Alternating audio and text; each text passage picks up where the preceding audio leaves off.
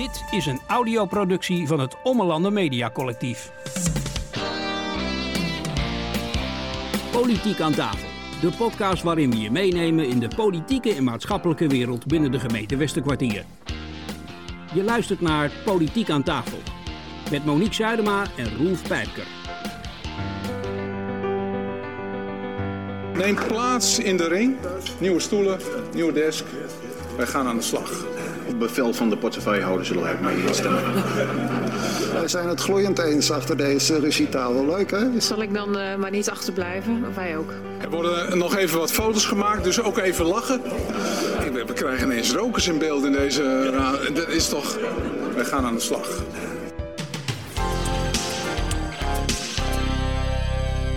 Welkom bij Politiek aan tafel. Welkom Monique. En als je dit zo luistert, Monique, deze intro, dan zou je niet denken dat het over de politiek gaat, of wel dan? Maar het is wel zo. Maar het is wel zo. Een gezellige opening, gezellige uh, ja, de, nieuwe raad, nieuwe stoelen, nieuwe opstelling, alles dat erin. Goede sfeer. Goede sfeer, ook niet te vergeten. Uh, ja, er was een, uh, een ruimte voor de humor en de lach. En dat moet kunnen. Ook met serieuze onderwerpen, die moet je wel luchtig kunnen blijven aanvliegen, vind ik. Ja, ja toch? Nou, en dat, dat hebben we veelvuldig uh, mogen uh, meemaken en zien nou, we en moesten zelfs, zelfs selecteren van wat doen we maar niet. Weet je, omdat nou ja, je wou het ook een beetje serieus houden in deze podcast. Dus we moesten inderdaad even kijken. Zo is het. Van, zo, is het. Zo is het. Nou, we hebben een heleboel uh, dingen die we kunnen behandelen. Gaan we niet allemaal behandelen, want nee. dan krijgen we co-siris op onze nek. Hè, dat het weer te lang duurt allemaal. Ja, dus we moeten het wel een beetje kort doen. Ons streven blijft toch echt een half uurtje, max drie kwartier. Ja, max drie kwartier. Ja. Daar, daar gaan we voor. Um, ja, Monique, um, als ik zeg uh, roeken. Ja, roekoe, roekoe. Roekoe, roekoe, daar ja. weet je alles van. Je bent min of meer, nou ik zou niet zeggen slachtoffer, maar nou, het schuurt bijna wel. wel. Het schuurt ja, wel. ja, ja. Ik woon uh, bij de ramplocaties, zeg maar. Ja, wat is er aan de hand? Uh, al jarenlang uh, is er sprake van overlast van de broedkolonies van de vogels, de roeken. En vooral in Tolbert, Leek en Grijpskerk is het echt huge. Echt een mega probleem. En ik weet dat inderdaad, ik woon vlakbij de Almelaan. Uh, er zijn 165 nesten waren er geteld. Nou, ik woon er vlakbij. Ze vinden het ook wel grappig om de bomen aan te doen vlak bij mij. Ja, dat, en dat snap ik. Ze komen buurten. Dus, nou, en werkelijk, ik kan me het zo goed voorstellen dat, dat het gechilp, geluidsoverlast, het gaat echt door merg en been op een gegeven moment. Zelfs mijn irritatiefactor stijgt. Nou, daar is heel wat voor nodig, weet je. Maar het lukt. Uh, de overlast met, met uitwerpselen. Dus ik snap deze groep mensen die die klachten hebben, snap ik ontzettend goed. En ik vind het eigenlijk uh, de eerste klachten zijn in 2019 al gedaan. Dat het nu pas een beetje allemaal in werking gaat. Nou, dat mag nou ook wel eens een keer. Maar goed, laten we beginnen bij het begin. Uh, vanaf 2019 is er dus sprake van overlast. Maar het probleem is, zij zijn beschermd. Het zijn beschermde dieren. Dus die roekennesten zijn het jaar rond beschermd. En ja, voor de gemeente wordt het dan heel erg lastig om op te treden. Nou, dat hebben we natuurlijk jaren geleden ook al gezien met de ooievaarsen. Uh, en die ook bij het podium Nienoord zaten, waardoor alles daar gecanceld moest worden. Dus ja, wat kunnen we dan wel doen? Met een goed beheerplan is het mogelijk om toch ontheffing te krijgen bij de provincie. En dan kunnen ze dus van die overlastlocaties kunnen, uh, kunnen ze weg worden verjaagd naar andere locaties. Nou, op zich is dat natuurlijk al spannend, want ja, vogel laat zich niet leiden natuurlijk. Hè. Je kan wel zeggen daarheen, maar uh, nou, het is nee. geen garantie. Het is ja, geen garantie. Als je ergens wat lekkers neerlegt, vliegt hij er misschien wel naartoe. Ja, maar wie zegt dat hij niet weer naar huis gaat? Hè? Ja, dat hij weer terug okay, op zijn eigen okay. nestje gaat. Dus de garantie op blijvend succes is er niet. Uh, maar goed, de overlast moet inderdaad verminderd worden. Maar laten we beginnen bij, bij de opening van dit onderwerp. Voorzitter Klaas Wiebel van der Hoek. Dames en heren, voordat het uh, te veel opvalt, wil ik maar voorstellen dat we weer begonnen zijn. Order, order.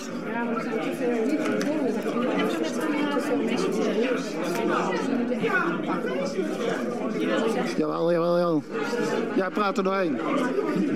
Ja, mijn microfoon is hier voor. Ja. Doet de microfoon het niet? Ja. Test, test, test, test. Nee, microfoon. Microfoon doet het niet. Uh, voordat het te veel opvalt, maar we zijn uh, verder gegaan met het volgende agendapunt. En dat gaat over de roekenoverlast. U allen zeer bekend. Uh, vooral in Tolbert, Leek en Grijpskerk niet te vergeten. En die roeken zijn beschermd. Ja, Ik, ik dacht even dat dit de roeken waren, maar dit was dus het begin van, die, van het raadsoverleg. Ik ga niks zeggen over de vergelijking met een schoolklas en een meester die de aandacht wil. Gaan we niet meer doen. Uh, ik ga ook niet zeggen, nee, het lag niet aan de techniek, maar, maar het was wel, weet je, het, ja, ik, ik ben eigenlijk ook niet wat ik te verder over moet zeggen. Ik vond het aan de ene kant heel erg grappig orde orde en dat je dan, nou ja. als niemand luistert, dat je denkt, nou, dicht aan de techniek, maar helaas, daar lag het niet aan. Mensen waren nog even druk in de schorsing. En dat mag. Elkaar een tijdje niet gezien. Dat mag, weet je, allemaal even weer opstarten. Uh, maar goed, na de opening waren er drie insprekers. En er werd nog een uh, petitie uh, aangeboden. En na de insprekers hadden we ook nog een toelichting van de ambtelijke ondersteuning van de gemeente. Mhm. En die gaf dat aan dat we nog steeds in fase 1 zitten. En dat is de verkenningsfase. Maar wacht even, drie jaar terug was het probleem al. En nu zitten we in fase 1, verkenningsfase. Dus ja. drie jaar verder. Snap je het zo goed? Ja, klopt. En eigenlijk werd in het begin uh, daarvoor ook aangegeven door de insprekers. Weet je, we wachten nu al drie jaar lang. We worden van de gemeente, daar hebben ze een klacht ingediend. Die wees eigenlijk naar de provincie. Joh, weet je, wij kunnen niet zo heel veel doen. Je moet bij de provincie zijn. Waarop de provincie zei, ja, maar dat kunnen wij niet doen. De gemeente moet een ontheffing aanvragen bij ons. Dus je moet bij de gemeente zijn. We zijn nu drie jaar verder. We zijn 190 klachtenmeldingen verder in 2021. En nu is er dus inderdaad de opdracht gegeven tot verkenning. En wat wordt dan verkend? Nou, de mate van overlast. En waar bevindt zich de overlast? En mogelijke oplossingen. Uh, daarna hebben ze ook nog infoavonden belegd. Uh, de informatie is daardoor wat aangepast om tot kaders te komen. En die kaders die hebben ervoor gezorgd dat we dus drie scenario's nu op tafel hebben. Dus eigenlijk is nu aan de orde welk scenario gaan we kiezen met een lichte voorkeur op scenario 2. Als er wordt gekozen uh, tijdens uh, de raadsvergadering uh, scenario 2, dan kan er vervolgens een uitvraag worden gedaan aan drie regionale bedrijven. En dan gaan ze samen gegevens checken en actualiseren. En dan komen ze dus tot een nieuw beheerplan. Op basis daarvan kan dan ontheffing worden aangevraagd bij de provincie. En die duurt gelukkig maar 10 tot 13 weken. Dus kwartaal 3 en 4 zijn we dus onder de pannen. Want natuurlijk, als er ontheffing wordt gegeven, mag er weer bezwaar op worden gemaakt. Dus wanneer gaan we hier dan daadwerkelijk mee starten, mits het wordt goedgekeurd? Januari 2023. Nou, dan moet het ook wel, denk ik. Vind je niet? Nou ja, ik, ik zei net al, eh, drie jaar terug uh, was het, waren de meldingen al een onderzoekfase. Dan zit je in januari 2023. Dat betekent dus dat de mensen die erbij wonen dit jaar gewoon nog overlast hebben van de roeken. Ja, en ik denk als een oplossing in zicht is, dat het voor mensen ook uh, uh, beter te hanteren is. Hè? Dat je denkt, oké, maar de gemeente neemt ons nu serieus en we gaan nu, er hebben zich ook al 60 vrijwilligers aangemeld, die de gemeente willen helpen om de roeken te verjagen. En dan moet je denken bij zonsopgang en zonsondergang met, met stroboscopen, met licht en met ratels ja, en gaat, het, gaat het op die manier? Of, of gaan ja, ze gewoon... maar het probleem moet zich nou natuurlijk niet verplaatsen van last van de roeken, last van inwoners die nou de hele tijd onder de bomen staan. Welk gaan ze dat doen? Ik heb er allemaal weer beelden bij, maar dat, dat gaan we allemaal zien. Maar dit gaat goed komen, want er is natuurlijk ervaring ook in andere gemeenten. Nou, een van de aanvragers uh, die vroeg zich eigenlijk af waarom het allemaal zo vreselijk traag gaat bij de gemeente Westkwartier. Want het blijkt dat in gemeente Winsum en Loppersum dat dit probleem binnen zes maanden eigenlijk uh, dat ze die ontheffing hadden. Dus waarom zo traag? Wethouder Nederveen. In 2019, eh, ik, ik, zal nog verder teruggaan. Ik weet zeker dat in de nou, voormalige, nou, nou, niet te voormalige Westerkwartiergemeente dit punt ook herhaaldelijk aan de orde is, uh, is geweest. Uh, de, de, wetgeving is, en ik ben overigens wethouder van dierenwelzijn, dus in die zin zit ik hier ook nog wel voor het belang van de roek die hier niet in kan spreken. maar Nee, maar dit soort dieren zijn gewoon echt beschermd. En dieren kunnen niet voor zichzelf opkomen, dus, dus dat moeten wij doen. Dat heeft er mede toe geleid dat ook in 2019 toch de reactie wel is geweest van ja, eigenlijk hebben we geen mogelijkheden, het is beschermd, we mogen niks. Alleen eh, toen opnieuw in 2021, ook vanuit de raad, maar ook vanuit de inwoners, die wens kwam. En het bleek ook steeds erger te worden. Hebben wij ook overleg met de provincie gehad. Nou, we zijn er toch geen mogelijkheden om. Nou, het is buitengewoon lastig. Het is een zoektocht die we met elkaar ingaan. Ik garandeer u ook niet dat alle problemen opgelost worden. Ik denk het niet. Maar wij vinden dat we er alles aan moeten doen om het voor elkaar te krijgen. Dus het heeft even geduurd. Maar we pakken het nu echt serieus op duidelijke taal, dacht ik. We pakken het nu op. Maar even, even tussendoor, want hij, hij zei natuurlijk nog wat anders, behalve dat hij het oppakt. Hij, hij, hij, hij, vertegenwoordigt ook de roeken. Ja, en dat, is zo, dat mag ook. Dat is ook goed. En ik vind ook het heel erg goed dat we natuurlijk wel, wel ook de dieren die beschermd zijn, vooral natuurlijk, uh, dat je dat ook in oogschouw meeneemt. En dat daar ook iemand is die daarvoor opstaat. Maar je zit nu ook een beetje op de, in het spanningsgebied. Hè? Van, uh, we hebben beschermde dieren. Uh, maar goed, ze geven wel overlast. Ja, wat is belangrijk? Een van de insprekers vroeg ook... Ja, wie was hier nou het eerst dan? De roeken of de mensen? Wie gaat voor op wie? En ik vind toch dat als, als vogels in deze mate overlast geven, ja, dan vind ik dat de gemeente nu echt met spoed uh, de handen uit de mouwen moet steken en nu voor een oplossing voor inwoners. Want mensen raken gefrustreerd. Hè? Dit, dit is geluidsoverlast, dit is stankoverlast, dit is overlast uh, op je auto, dat alles eronder zit. De schoonmaakoverlast, nou, dat is ook heel erg. Je wordt er op een gegeven moment, ja, ik, ik zo geïrriteerd van dat ik eigenlijk denk dat de frustratie heel hoog, dat het nog knap is dat mensen niet voor eigen rechten gaan spelen, zeg maar. Uh, nou, Nederveen neemt het dus uh, gelukkig uh, serieus. Daarna mochten alle partijen wat vragen stellen. Nou, iedereen vond het natuurlijk lastig hè, dat er overlast is. Dat is duidelijk. maar de meeste partijen schrokken ook wel een beetje van de kosten. Wat denk je wat het gaat kosten? Ik heb geen flauw idee, ben ik heel eerlijk. En ik zou het niet weten. Kosten voor de komende vier jaren, of de komende vier jaar, we zitten al in een jaar, zijn 50.000 euro per jaar. Dus we komen wel op twee, twee ton. ton. uit. Dus dat is wel een aderlating. Maar ja, aan de andere kant, dit gaat wel over woongenot van inwoners. Het is objectief gemeten dat er inderdaad overlast is. Ja, dan, dan moet je toch in de buidel tasten, denk ik. Ja, volgens mij moet je gewoon nu uh, als gemeente doorpakken. Want uh, ik, Roeken begint met twee. Dan komen er twee kleintjes bij. Heb je er vier? Nou, hoeveel, hoeveel nesten waren het, zei je? Nou, aan de Almela nou 165. Nou, ik heb, ik heb geen idee hoeveel roeken er in het nest zitten, maar tel het maar op. Uh, Dijkstra van uh, de ChristenUnie, die vroeg zich eigenlijk af hoe de roeken het gaan doen. Ik bedoel natuurlijk, hoe effectief gaat het zijn als wij ze gaan verjagen, et cetera. Uh, ja, of, had, of, ze, of, ze zich laten verjagen, wil je zeggen. of ze zich laten verjagen en of ze zich dan ook aan die nieuwe locatie mm -hmm. gaan houden. Buurman Siegers, hè, haar uh, partijgenoot, die had haar ook nog wat ingesouffleerd. Ik werd uh, net uh, al even gesouffleerd. Um, mijn buurman die gaf aan van misschien is het wel goed om ook nog even naar de locatie te kijken. En wellicht dat we ook over de grens heen kunnen kijken. Dus wellicht dat Friesland nog een idee zou kunnen zijn. Ja. Daar is veel mooier. Die is wel bijzonder, hè? Ja, Gaat hij nou Friesland een beetje promoten? Uh, want nou, je hebt het over Koosiers die vorige keer bij een raadsvergadering zei... we moeten het niet van de Friese hebben. Nou, en volgens mij was dit ook meer sarcastisch. Ja, Volgens mij was dit... dit, dit was meer, en ik was eigenlijk wat grappig dat jij dat zo filtert. Ik had juist zoiets... wat heeft meneer Siegers tegen Friesland? Want, want en dat bleek natuurlijk ook al bij de beëdiging. Er ook al wat steekjes uitgedeeld. En als je nu zegt, nou die roeken, weet je wel... Uh, en er wordt natuurlijk ook gekeken, kunnen we ze naar een andere locatie brengen? En je op dan weer Friesland. Ja, ik weet niet. Misschien moeten we eens vragen, wat is er? Weet je, is er iets misgegaan in je jeugd met Friesen of zo? Ik ben wel benieuwd.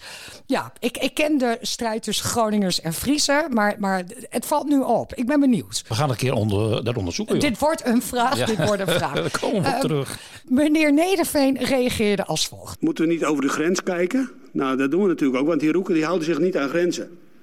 He, met name in het gebied Lake Tolbert, ja, dan is het Noorderveld best wel dichtbij.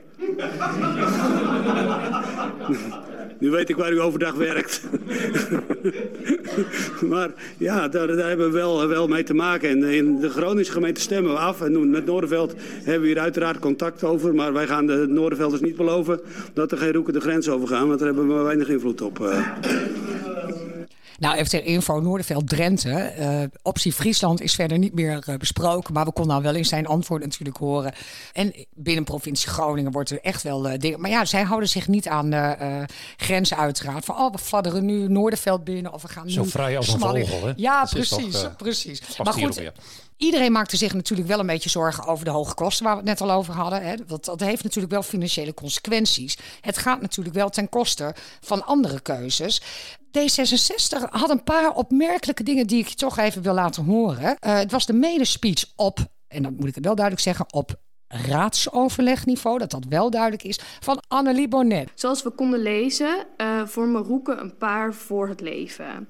Uh, hoe kunnen we zeker er, er, zeker van zijn dat deze paren behouden blijven als blijkt dat inwoners voor eigen beheer gaan spelen, omdat de frustraties hoog op gaan lopen en de roeken zelf gaan verjagen, ondanks dat dat niet mag, zoals in Drenthe is gebeurd? En hoe zorgen we ervoor dat als we wel besluiten om uh, roekenbeheer te gaan doen en er dus ontheffing komt, deze niet wordt ingetrokken omdat gefrustreerde bewoners bijvoorbeeld op nieuwe overlastlocaties voor eigen beheer gaan spelen. Ook is er aangegeven dat er uh, essensterfte heerst uh, onder de grootste overlastlocaties in Leek uh, en Tolbert. onder deze bomen, in deze bomen nestelen de roeken. En met de sterfte van de bomen en dus het kappen van die bomen zal uiteindelijk deel van het probleem worden opgelost. Er moet dus goed een afweging gemaakt worden tussen het geld dat we uitgeven aan eventueel vroegtijdig roekbeheer. Um, of uh, minder kosten voor een natuurlijk verloop. Met als kanttekening uh, dat het wel uh, lang zo zal blijven dat er klachten komen van omwonenden. Maar als wij hier geld voor gaan vrij, vrijmaken, um, scenario 2 kost uh, minstens uh, 200.000 euro. Dat zijn ongeveer dezelfde kosten voor het openhouden van onze culturele instellingen voor een jaar. Ook wordt er aangegeven dat mensen die geen overlast ervaren van de roek... of het zelfs prima vinden dat ze wonen waar ze nu wonen... konden reageren uh, bij onze gemeente. Maar zoals we ook konden lezen... waren er inwoners die last ervaarden van de roeken... maar niet wisten dat ze een klacht in konden dienen. Hoe kan het dan dat... hoe kunnen deze mensen die geen last ervaren van de roek dan toch hun weg uh, vinden naar de gemeente. Uh, want wij voorzien dat er nu vooral een eenduidig beeld ontstaat van mensen die vooral veel last ervaren van de roeken. Tot slot vragen we ons af of de roeken zelf, de vogels zelf, uh, het probleem zijn of dat het wegvallen van hun leefomgeving in de buitengebieden vooral het probleem is. Het zou wellicht verstandig zijn om op een duurzame manier te zorgen dat de roeken uh, naar het buitengebied verhuizen. Tot zover onze bijdrage. Dank je. Wat heb je hier gehoord? Nou ja, wat ik hier heb gehoord is de, onder andere de afweging. Uh, twee ton uh, is dat het waard, uh, want daar kun je ook heel veel andere leuke dingen door doen. Ik heb ook gehoord van het probleem is, zijn de roeken het probleem of de leefomgeving? Is, is daar iets uh, aan gedaan? Hè? Wordt daar naar gekeken? Nou, voor mij zijn er dingen die je volgens mij in het onderzoeken nu mee gaat nemen. Ja, dat, heb, dat filter ik even zo even uit. Maar je kijkt maar, Monique, als, als zijnde ja, van, nou, je hebt, ik, van mij heb je nog meer gehoord. Nou, ik was een beetje in de war toen ik dit uh, hoorde. En ik bedoel, ik heb het idee, zij erkennen echt wel dat er een probleem is. Hè? Dat, dat zij zo, het is vervelend dat Jawel, maar ik, aangetast in woongenot. Ik bespeur wel dat uh, de kosten nou, toch ook wel een vraag precies. is. Kijk, alle partijen uh, hebben zich... ik pak deze er even uit, omdat ik deze het meest opmerkelijk vond. Want iedereen had natuurlijk zoiets van... Tuurlijk moet ze verjaagd worden. Het is een serieus probleem. Maar jeetje, weet je, het is wel duur. En dat is natuurlijk ook zo. Uh, je hebt geen garantie op succes. Maar dan denk ik, als je al drie jaar lang bij de gemeente loopt te klagen... dan is het dus echt een serieus probleem. Uh, en dan hoor ik ten eerste dat ze zegt... ja, gefrustreerde inwoners... Hè, die moeten natuurlijk niet zelf die roeken gaan verjagen. En toen dacht ik, ja, volgens mij kun je het beter onder als je niks doet, weet je zeker dat dat gaat gebeuren. Wat zij dan verder zegt met die kosten. Ja, nou ja, goed, als die bomen toch afsterft, tenminste zo, zo veel dat. Ja, weet je, dan is er misschien ook een uh, natuurlijk verloop. Dan moet je geduld hebben. Ja, zaten dus wel de mensen nog jarenlang op met dit probleem. Tot slot zei zij iets en, en daar sloeg ik een beetje op aan dat ik denk, wow. Kijk, als jij een klacht indient, dan wil je, de voornaamste reden van klacht indienen is dat je gehoord wordt. Hè, als jij je klacht indient. En zij zei, mensen die geen overlast hebben, of het prima vinden dat die roeken er zijn, die konden reageren. Nou, oké. Maar ook waren er mensen die hadden last, maar die wisten niet dat ze een klacht konden indienen. Dus nou goed, mensen die, die het prima vonden en mensen die het niet prima vonden. En dan is haar vraag eigenlijk: hoe kunnen mensen die geen overlast ervaren toch hun weg vinden?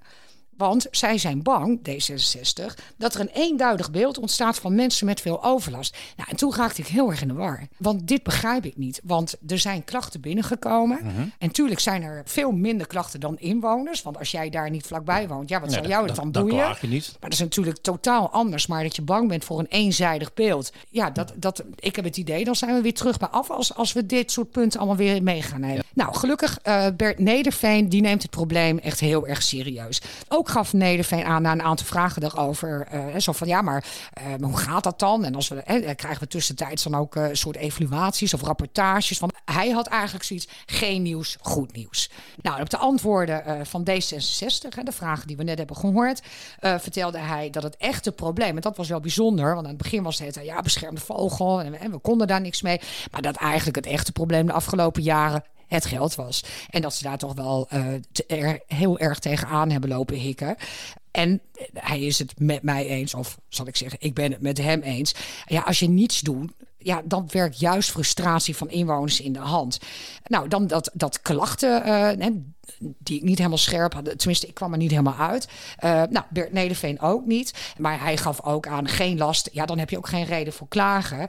Maar het werkt natuurlijk niet zo als je geen last hebt. Hè, dus dat, er, dat je meer mensen hebt die geen last hebben dan wel. Ja, dat is natuurlijk geen argument om niets te doen. Normaal dan moet je gewoon kijken van hoe groot is het probleem, waar is het probleem en hoe los je dat op. Dat is een beetje de, de, korte samenvatting. Ja, eigenlijk wel. En ja, hij zegt ook waarschijnlijk is dit probleem nooit klaar. Maar hopelijk over vier jaar hebben we wel wat bereikt. Maar goed, uh, we houden het in de gaten, want uh, woongenot en comfort is wel uh, een groot goed hoor. Ja, en zoals de, bij het raadsoverleg uh, ging, uh, was er ook een debuut van uh, Klaas Wiebel van de Hoek als voorzitter bij de raadsvergadering. Nou had hij geen debuut bij het raadsoverleg volgens mij. Volgens mij had hij dat wel eens vaker gedaan, maar bij de raadsvergadering was het wel zijn debuut. En ehm, ja, luister maar eens even hoe, hoe dat het daar dan begon. Dames en heren, mag ik Beste mensen, mag ik u verzoeken.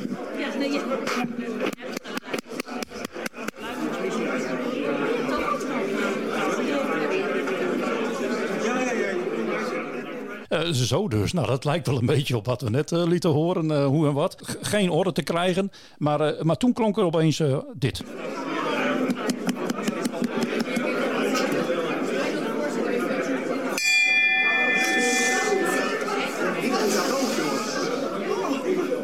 Gered door de bel, zeggen we dan.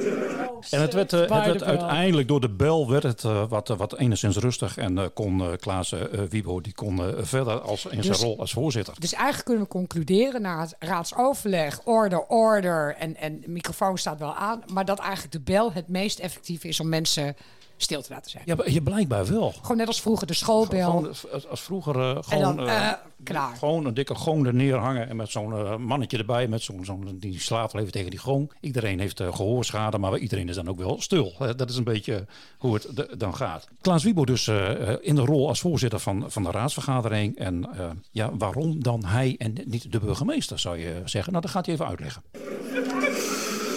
Beste mensen, wij gaan verder. Wij gaan verder met de agenda.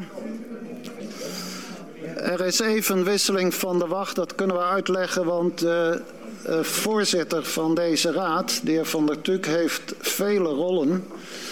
Maar één daarvan is een portefeuille. Hij doet ook een aantal inhoudelijke beleidsterreinen. En dan hebben we de gewoonte hier ontwikkeld dat hij dan niet zelf ook voorzit, want dat wordt wat ingewikkeld met die rollen, maar dat iemand van de raad de plaatsvervangend voorzitter voorzit. En dat is ondergetekende ja, want wat ging er namelijk over? Het agendapunt van de opvang vluchtelingen uit Oekraïne, die uh, was aan de orde. En dat zit in de portefeuille van uh, burgemeester van de TUC. En ja, dan is het uh, niet handig dat je dan ook voorzitter bent. Dus daar hebben we de vicevoorzitter voor. Hè? En dat hebben we vorige keer al in de podcast laten horen hoe zo'n vicevoorzitter dan ook vicevoorzitter wordt. Dat heeft ook weer te maken met allerlei regeltjes en leeftijden en langzittende... Nou, en talenten. Laat ik dat, weet je, want anders is het alleen maar op leeftijd en talent. En talent. En je kunt er ook, voor mij kunt je ook nog weigeren als je er niks voor voelt, volgens mij. Want ja, als ik goed is, was het twee keer uh, nou, uh, hij, is derde, hij is derde keus. Ja, ja, maar daar merk je niks van. Dat had hij, niet merken in ieder geval. nee, dat is dan weer. Maar goed, even terug naar de opvang uh, vluchteling Oekraïne. Want sinds 1 maart is de opdracht gegeven om zo snel mogelijk uh, opvangplekken te uh, realiseren binnen de gemeente. Dat geldt voor alle gemeenten. En voor de veiligheidsregio Groningen, maar die coördineert dat, gaat het om, om 2000 opvangplekken. Waarvan dus ook enkele binnen de gemeente Westerkwartier. Nou, vorige keer hebben we daar ook al iets over geroepen. En op de vorige raadsvergadering destijds op Nienoord dat was eigenlijk de allereerste raadsvergadering. Toen is het agendapunt doorgeschoven naar deze raadsvergadering. Uh, 1 maart ging het om uh, verwachting 1 miljoen vluchtelingen die, die zouden komen. Totaal, hè, de 22 maart stond de teller op 3,6. En de verwachting is dat het oploopt tot 4 tot 7 miljoen totaal. Hè. Dus het, gaat nog wel even door, helaas, zullen we maar zeggen. Um, ja, en de opvang van vluchtelingen gaat ook niet alleen om het verzorgen van de bad, bed en brood, hè, zoals het zo mooi heet. Maar het gaat ook nog om de aanvullende voorzieningen. Dus je biedt ze niet alleen onderdak, eten en drinken. Maar ze moeten zich ook kunnen uh, plaatsen in de, in de maatschappij, laat ik het zo maar even noemen. Nou, en, en uh, kinderen hebben sowieso ook recht op onderwijs, hè, die hier ja. komen. Ja, ja, ja, het ja. uitgangspunt van de overheid is namelijk ook uh, dat voor de opvang voor de duur van minimaal zes maanden. En dan moet je denken dat in die periode voorzieningen zoals, zoals jij het zegt, onderwijs, maar ook hulpverlening, psychische hulpverlening kun je dan aan denken, leefgeld, arbeid, dus werk Uh, gezondheidszorg. Uh, we lazen laatst al iets artikelen over de tandarts en dergelijke. Dat hij wat minder tevreden was over hoe het nu geregeld was. Moet allemaal wel even neergezet worden. En een deel hiervan, dat valt nu onder de verantwoordelijkheid van de gemeente. En dan moet je denken aan onderwijs, leefgeld en hulpverlening. En voor de hulpverlening, daar wordt weer Stichting de Schans van ingeschakeld. Dus zo zijn er allerlei organisaties alweer bezig om het maar goed te doen. En dat samen uiteraard met vluchtelingenwerk, die daar ook een belangrijke rol in heeft. Als je kijkt naar het onderwijs, in het, uh, dan wordt het uh, aan kinderen wordt gegeven op de Jan Kuiperschool in Grote Gast. Dat is nu geregeld. En voor het voortgezet onderwijs, want die heb je natuurlijk ook kam en schaamel bij, het ISK. En dan zie ik jou wel knikken, ISK, maar dat is internationaal. Ik zei helpen, internationale schakelklas in Groningen is dat. Ook de peuteropvang, dus je gaat van jong, oud, midden, alles is geregeld, eh, is, is ook geregeld. En dat vind ik dan toch wel knap als je in die korte tijd dit neer kunt zetten. Ja, zeker. Absoluut. En voor het realiseren van het bovenstaande is uiteraard geld nodig. Nou, we hebben het net al even over die twee ton gehad. Daar kun je leuke culturele dingen voor gaan doen, hebben we horen zeggen. Hè? Met die roekenproblematiek. Ja.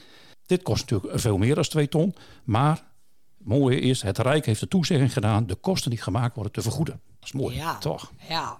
En de regeling, die moet nog even gemaakt worden. Die nou, dat is een beetje, daarom was ik al een beetje gematigd enthousiast. Een toezegging is nog niet... Ja. Uh, doen en zien en doen, hoe heet het ook alweer? Uh, dus hij is in de maak.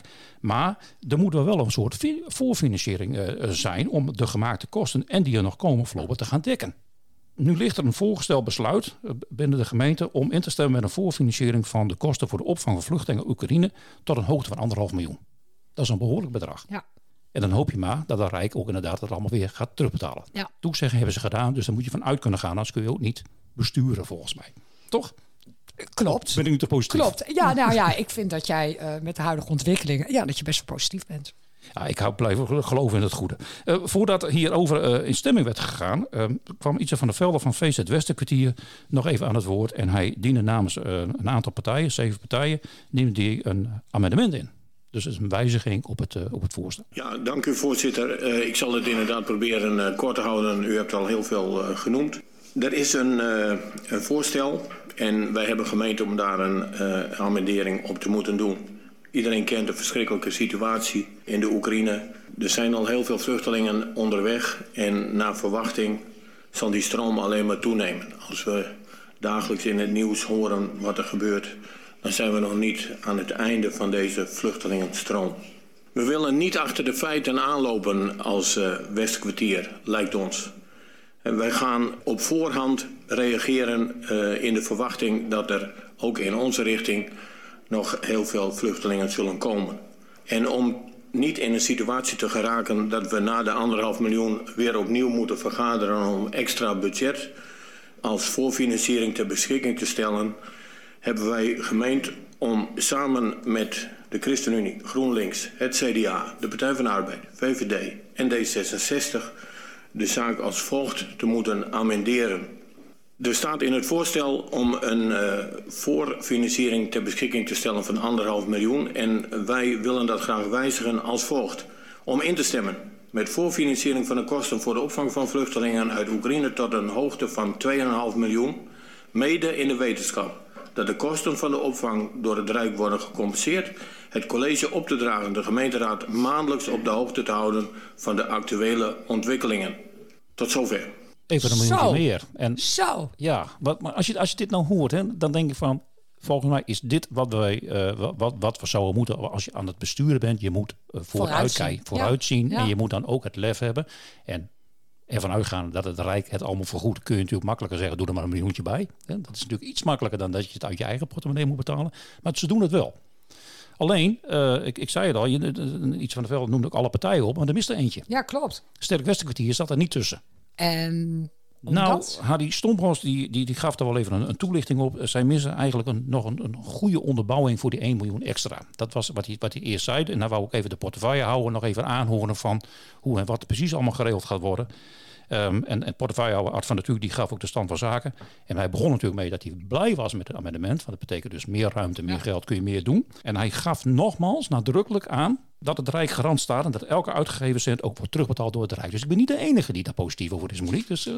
Nou doe je of ik heel pessimistisch altijd ben. Dat is niet zo. Dat is niet zo. Nee, de, de raad die, eh, die kon ook meegaan in de betoog van de TUC. En echter zou men wel graag een maandelijkse rapportage zien over de voortgang in de financiën. Dus uiteindelijk is het amendement is ook uh, met de stemming en, uh, is dat ook allemaal wel goed, wel, goed, gekomen. En Sterk Westerkwartier is die Sterk nog bijgedraaid? Die, is, die is, ja, die wou gewoon even een, een nadere toelichting, een betere onderbouwing ja. hebben. Want ja, je doet er wel zo even 1 miljoen bij.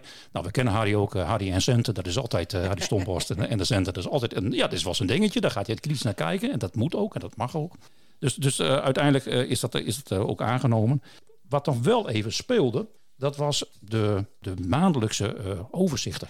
En die zijn wel te geven. Maar dat, dat ging even wat moeilijker. Uh, financieel ging het even wat moeilijker uh, volgens Van natuurlijk. Iets van der Velde die, die, die zei dit erop. Wij hebben begrepen van een, een van de medewerkers uit de ambtelijke organisatie dat dat in principe geen probleem zou zijn. Daar gaat het even over. Dus nogmaals, de vraag dan aan de portefeuillehouder om daar nog eens naar te kijken of dat niet uh, mogelijk is om dat op maandelijke, maandelijkse basis uh, te doen. Ietsje van der Velde die heeft deze informatie, moet het, moet het allemaal wel kunnen. Nou, daar reageerde Van natuurlijk weer op. Uh, ik heb nou juist begrepen van Financiën en ben zo op pad gestuurd dat we dit niet kunnen. Ik stel voor dat de heer Van der Velde in de transparantie van werken die wij kennen in onze gemeente mij even een naam noemt. Hoeft niet hier. Maar dan moeten we ook intern maar eens praten wie nou met wie praat waarover. En hoe het komt dat een portefeuillehouder andere informatie heeft en op stap gestuurd wordt dan uh, de voorzitter van uh, VZ-fractie. Voorzitter, tot zover mijn beantwoording. Ik vond het wel bijzonder. Dit is wel heel bijzonder. Nou ja, ja en nee. Het doet me een beetje denken aan de, de buren hiernaast. Die bouwen een schuur samen met de buren daarnaast. is twee onder één kap. De ene die krijgt direct een vergunning en de andere krijgt een vergunning met 40 bijlagen. Dat doet me dit ook een beetje aan denken. Je vraagt aan de ene ambtenaar van, kan het? Ja, de kunnen we zo doen. En de ander zegt, kan niet. Nou, maar wat ik wel raar vind, is een portefeuillehouder die daarom vraagt, dat die dus een ander antwoord. Kijk, weet je, ik bedoel, dit soort uh, gevalletjes zal je altijd hebben. Maar dus als Van natuurlijk vraagt, dan kan het niet. En iets van een Velde, die spreekt iemand en die zegt, ja, het kan wel. Dat vind ik raar. Als zou het met overwicht te maken hebben. Uh, ja, maar dan zou ik toch juist eerder verwachten dat van natuurlijk dat miljoentje wel ex, of uh, die maandelijkse uh, rapportage wel zou kunnen leveren en iets niet. Dus ja, maar ik, ik, ik, kijk ook even naar lichaamsbouw en naar uitstraling en dat oh, soort dingen. Misschien zo. die overweg. Oh zo. nou ja, dan uh, nou ja, misschien meneer Van der Velde voor burgemeester ooit hè, met overwicht. Ja. Het blijft natuurlijk bijzonder dat ja, twee, twee verschillende, van dezelfde afdeling komen er twee verschillende verhalen en dat zou je dus niet moeten willen. Dus ik, dit krijgt dan wel intern nog wel even een. nou ja, het is alleen maar goed dat dit nu aan de kaart wordt dat en dat dit is. wordt opgelost. Want je hebt natuurlijk wel vaker hè, dat, dat uh, de een zegt dit, de ander zegt dat. Uh, maar het is wel de uitstraling, één mond praten. Nou ja, en gooi alles er maar op los. Maar wordt vervolgd, denk ik. Ja, sowieso wordt, wordt, wordt dit vervolgd en er komt maandelijks een rapportage, dus dat zal ja, zeker... of niet, als het niet kan. Nou, financieel is nog even de vraag. De, de, het overigens schijnt wel te kunnen. Ja. Uh, financieel is nog even de vraag of dat wel niet kan. Nou, dan zal waarschijnlijk een kwartaalrapportage komen, dus het zal zeker nog wel eens een keer weer uh, links of rechts voorbij komen. Ja, en wat de, wat de vluchtelingen, de Oekraïne betreft, uh, ja, volgens mij hier in de Westenkwartier worden ze met open armen ontvangen en wordt er alles voor hun geregeld. En vanuit de gemeente wordt er ook, voor zover ik daar zicht op heb, ook van alles aan gedaan om het maar goed en goede ja. banen te leiden. En ja, dat zien we en horen in mijn omgeving in ieder geval wel terug. Ja, ik eigenlijk ook. Dat was even uh, over, de, over de vluchtelingen. En dan komen we natuurlijk bij het volgende, Monique. Wat ons opviel in de raad. Ja, wat viel ons op in de raad? Nou, dat was, dat, ja, er viel ons heel veel heel op in de raad. Veel. We zijn al begonnen. Het was vrolijk, het was maar spannend. Maar dan wordt de podcast te lang. Dus dat hebben we niet allemaal kunnen doen. Nee, dat, uh, dat klopt. Ja, maar het was wel, ja. er zat heel veel in. Er zat heel veel in, maar ook de vrolijkheid, de stemming, de sfeer, die zat er goed in. En er werd ook weer uh, wel goed uh, met elkaar was in gesprek en al dat soort dingen. en wat ook opviel, dat was, we hebben het al eerder in deze podcast over gehad. Hè? Hij krijgt een beetje een hoofdrol in, in, deze podcast. Is Klaas Huber van der Hoek, maar die had de smaak wel te pakken als rol van voorzitter van de raad. Het was ook dan ook wel uh, nog wel even zoeken hè, van wat, wat is nu precies en hoe doe ik, hoe ga ik nu afstemmen met de griffier onder de Vries van uh, hoe, hoe is die samenwerking, over wie zegt nu wat en wie welke rol heeft. En dan heb ik met name over het stemmen. Meneer de griffier, wat zou de uitslag zijn? Ja, dank u voorzitter. Er zijn uh, 33 geldige stemmen uitgebracht op dit voorstel, op het amendement. Sorry. En dus? Is het aangenomen? Het is aangenomen. Ja. ja. Wij zijn het gloeiend eens achter deze recitaal. Wel leuk, hè? Ja. Ja, hij moet hem even op gang helpen en dus is het aangenomen. Nou, dan denk je van, nou, dat hebben we door, dus we gaan over naar de volgende stemming. Geef 4, wat zou de uitslag zijn? Ja, meneer de voorzitter. Het voorstel is in stemming gebracht. 33 geldige stemmen uitgebracht en 33 stemmen voor. En daarmee is het voorstel aangenomen. Ja, dat zou ik concluderen, maar dit terzijde. hij, hij trapt er toch weer in, ja. Dan denk je als griffier, dan moet ik dus ook zeggen dat het voorstel is aangenomen. En dan zegt de voorzitter weer van ja, dat zou ik concluderen, dat zou ik mogen zeggen. Ja, dan wordt het wel heel erg lastig. Maar we gaan nog een poging wagen. Meneer de griffier, wat is de uitslag? Ja, meneer de voorzitter. Op dit amendement zijn 33 geldige stemmen uitgebracht, 33 stemmen voor. Dus het is aangenomen. Uh, die samenwerking gaat steeds beter achter de voorzitterstafel. Nou, er waren al, al drie uh, pogingen, die, uh, dus, dus, ze komen er een beetje in. Nou, om het nog even helemaal af te ronden, doen we nog één stemming. G4, wat zou de uitslag zijn? Ja, voorstel. Het geamendeerde voorstel ligt voor. Uh, er zijn 33 geldige stemmen uitgebracht, 33 stemmen voor. Dus het is aangenomen. Nou, geen drie keer scheepsrecht, maar vier keer scheepsrecht. Uiteindelijk komen ze eruit. En, uh, maar nu was er ook bijna één vloeiende zin op elkaar. Hè? Ja, het moet ook een beetje, ja, een beetje ja, groeien. Ja, en dan is zo'n, zo'n, ja, ik zie het als een soort oefening. En dan mag je blij wezen dat het zo vaak een, een stelling nou, is. Maar goed, nieuwe voorzitter, ook een nieuwe griffier. Even aan elkaar wennen en zo. Maar, maar ik zie wel dat er iets groeit. Het gaat goed. Het, het, nou, ik, ik, ik, heb de beelden erbij gezien. Hè. Ik, het, ze keken elkaar aan. Nou, echt. Love. Nou, je zou het haast denken. Je zou het haast denken. Maar goed, ze voelen elkaar aan en dat gaat helemaal uh, goed komen volgens mij. Nog even weer terug naar het begin uh, van de vergadering. Hè, want we zijn natuurlijk al gelijk al de inhoud ingedoken van, van die vergadering. Maar ehm, we hadden natuurlijk vorige keer de beëdiging van de raadsleden. Maar toen waren er twee niet aanwezig, Mark Veenstra en Alex Steenbergen, Partij van de Arbeid en uh, ChristenUnie. Die waren toen niet aanwezig en die werden nu nog beëdigd. Maar zijn niet alleen, ook nog 18 fractieassistenten. Nou, hoe ga je dat nou weer oplossen als voorzitter? Nou, dan heeft Van natuurlijk die heeft er wel weer wat voor bedacht. En die heeft een heel verhaal. En die gaat ze gewoon in één rap tempo, huppakee, gaat hij dat gewoon doen. De ene de eet, de andere de belofte.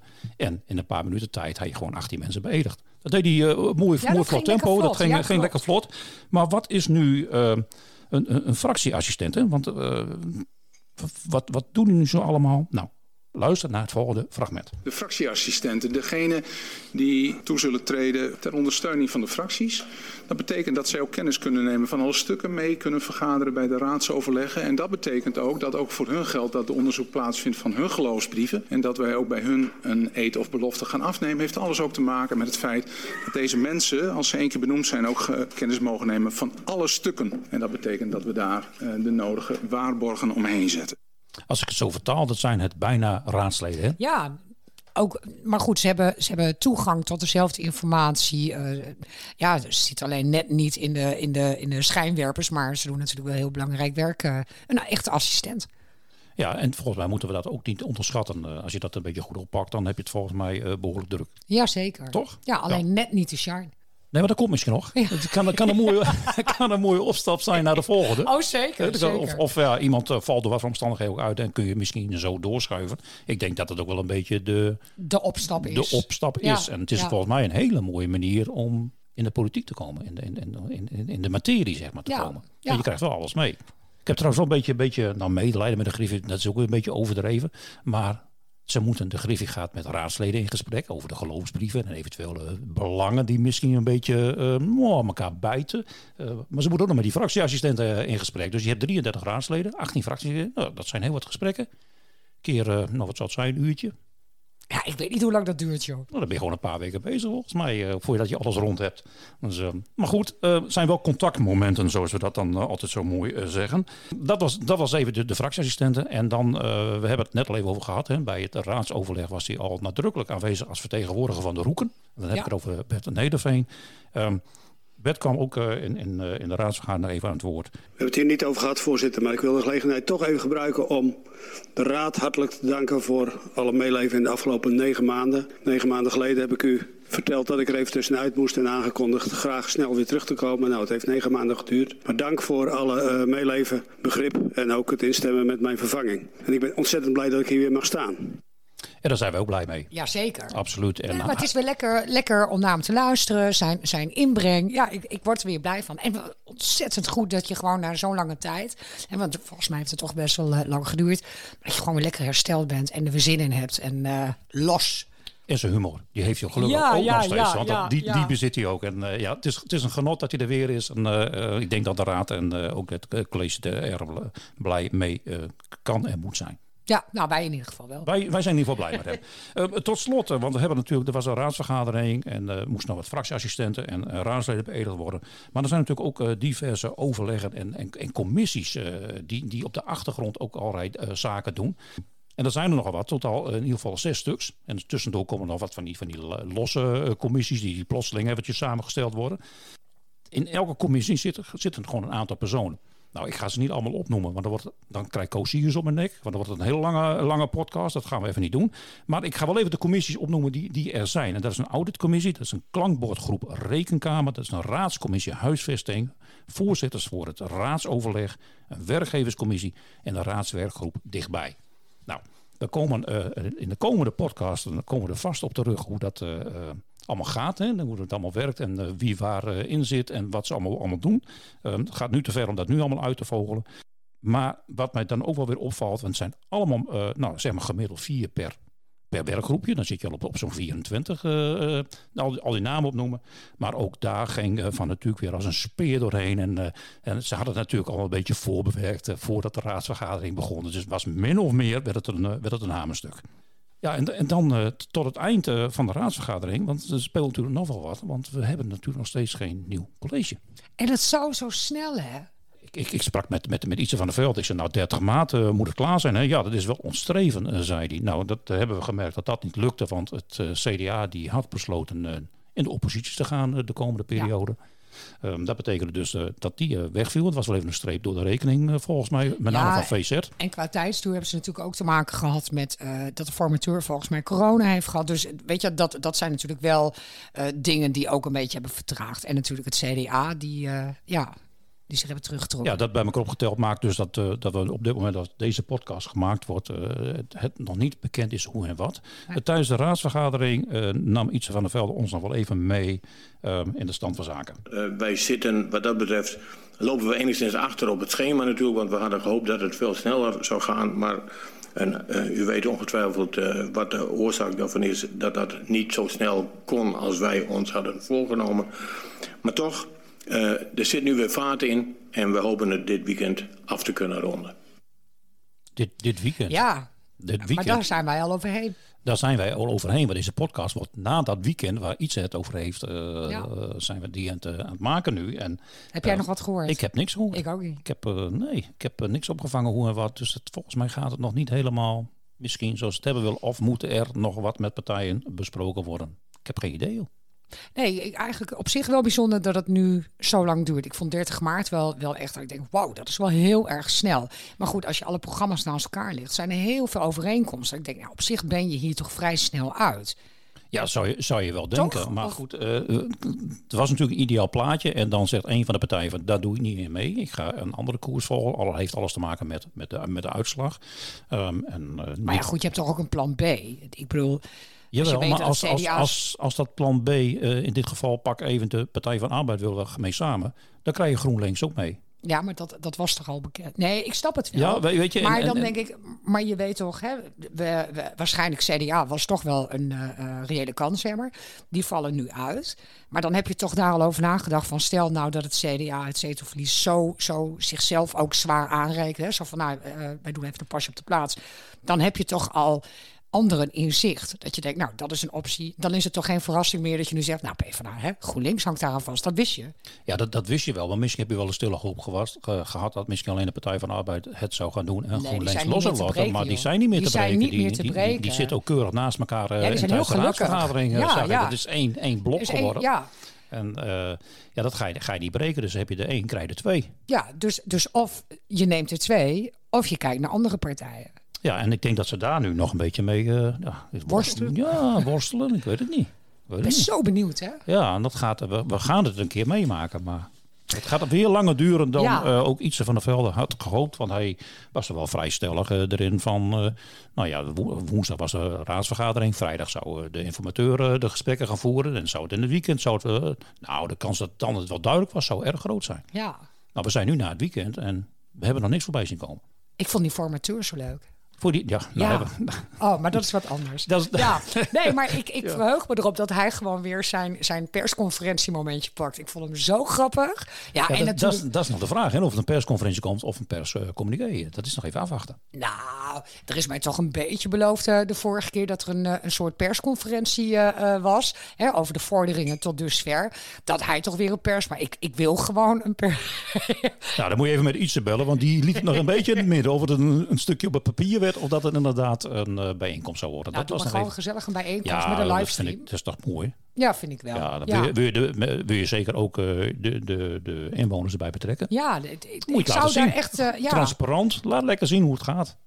Toch? Uh, ik zeg, uh, ik durf het bijna niet meer te zeggen. Uh, je, je zei net al iets over het, um, de, de partijprogramma's liggen zo dicht bij elkaar en je kunt zo iets, iets samenstellen, zou je haast denken. Um, nou, dat wordt ook gedacht nu aan een raadsakkoord. Hè? Dus, um, omdat heel veel punten inderdaad ook zo dicht bij elkaar ja. liggen dat je denkt van nou, dat, dat, dat hoef je eigenlijk bijna niet meer over te praten. En dan moet je denken aan woningbouw, duurzaamheid. Iedereen wil graag woningen bouwen. Nou, we hebben zelf die gesprekken gevoerd met Jan en Alleman. En bijna kregen we overal dezelfde antwoorden, dezelfde ideeën, dezelfde plannen. Ja, dus, dus ik denk, dan kun je alvast aan het werk. Dan, dan kun je gewoon, ga daar lekker mee aan de slag. Um, en het voordeel van een raadsakkoord is ook dat iedere partij hier ook zijn bijdrage aan kan leveren. En Koos Siegers, uh, die benadrukte nog aan het eind, dat deed hij wel even slim, vond ik zelf, van jongens, uh, hier ligt wel je kans. Dus, dus praat mee, denk mee en pak je kans nu. Want dit is de mogelijkheid, ook als, ook als oppositie zeg maar, om, om, je, om je ding te pakken. Ja, ik ben, want er was natuurlijk heel veel gedoe over raadsakkoord, over een raadsprogramma. Volgens mij, als ik het goed had, uh, wilde VZ graag een programma en de rest wilde eigenlijk graag een akkoord. Maar we zijn toch op een akkoord nu uitgekomen. Dat is wel wat ik, uh, wat ik be begrepen okay. heb, zoals Ietse van der Velde dat uh, bracht tijdens het, de raadsvergadering. maar er zijn nog geen handtekeningen of niks gezegd, dus ik kan morgen weer anders ja, zeggen we altijd. Maar daar gaan we wel even vanuit. Ook daar heb ik net, alsnog. net zo als het Rijk de kosten vergoedt, heb ik ook hier vertrouwen in. Wauw, ja, ben je toch een optimist, ik, ik ben, ben gewoon een optimist, joh. Maar goed, uh, ik ben een optimist. Nou, dat vind ik ook een hele mooie afsluiting van deze, deze podcast, uh, Monique. Om daar gewoon lekker positief uh, te sluiten. Um, wij gaan luisteren naar de, de column van onze columnist Bas van der Heijden. Dank voor het luisteren. Tot de volgende keer. Tot de volgende keer. Anti-influencer Bas van der Heijden. De column.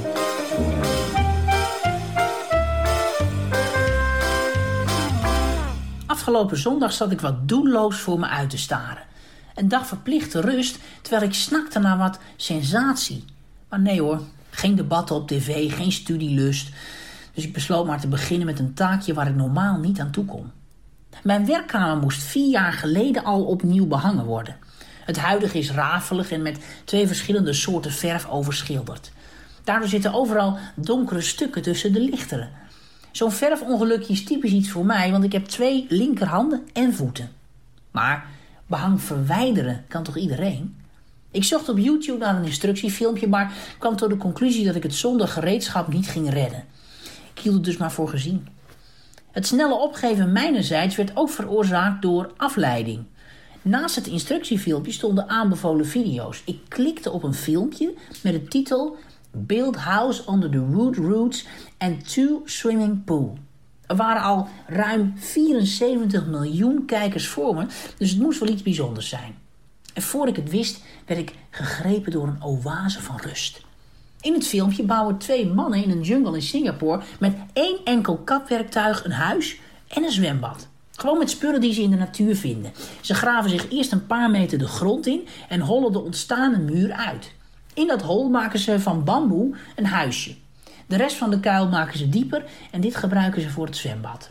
De bodem maken ze egaal en waterdicht met een soort modder en na het uitharden halen ze water uit een nabijgelegen heldere beek. Dan is natuurlijk de vraag, is dit echt? Er zijn namelijk aanwijzingen dat bij het bouwen van zo'n natuurhuis machines komen kijken. In de video worden bijvoorbeeld steeds stukken overgeslagen, waardoor de wording van zo'n huisje heel snel geschiet. Controleren of de tussenstappen met zwaarder geschud worden ondernomen, kan dus niet.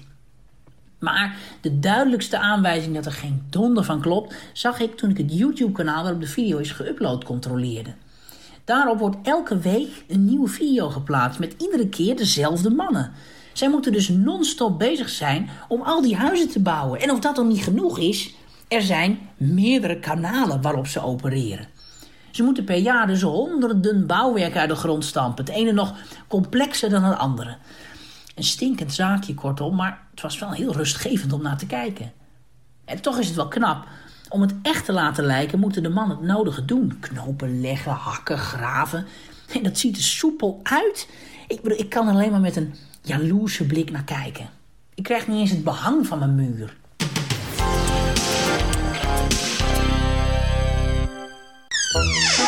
Hey Rita, waar heb je vandoor? Wil toe zijn of gewoon weer op stap? Niet uit. Hotel Adua brengt toe, maar kist er ook in. Hoe heet dat ook alweer? Vers uit Noorden.nl, ja. Hebben ook vlees van eigen boerderij. Oh, ik bestel hem direct. Oh, Tomo's bende Daar komt gauw Ik heb al een trek.